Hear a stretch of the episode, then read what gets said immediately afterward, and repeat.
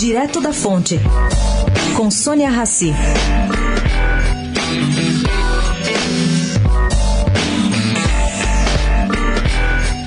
Escolhido o novo ministro de Relações Exteriores, Ernesto Araújo, os convites para a posse de Bolsonaro devem andar. No dia 31 de outubro, Itamaraty mandou e recolheu no mesmo dia telegrama confidencial convidando líderes internacionais para a cerimônia em Brasília. Foi enviado a todas as missões brasileiras espalhadas pelo mundo.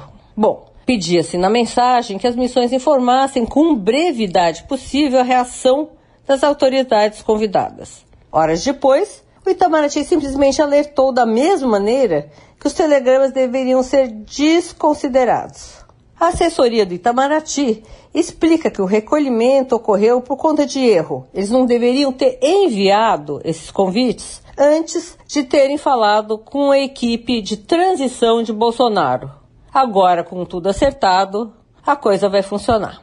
Sônia Raci, direto da fonte para a Rádio Eldorado.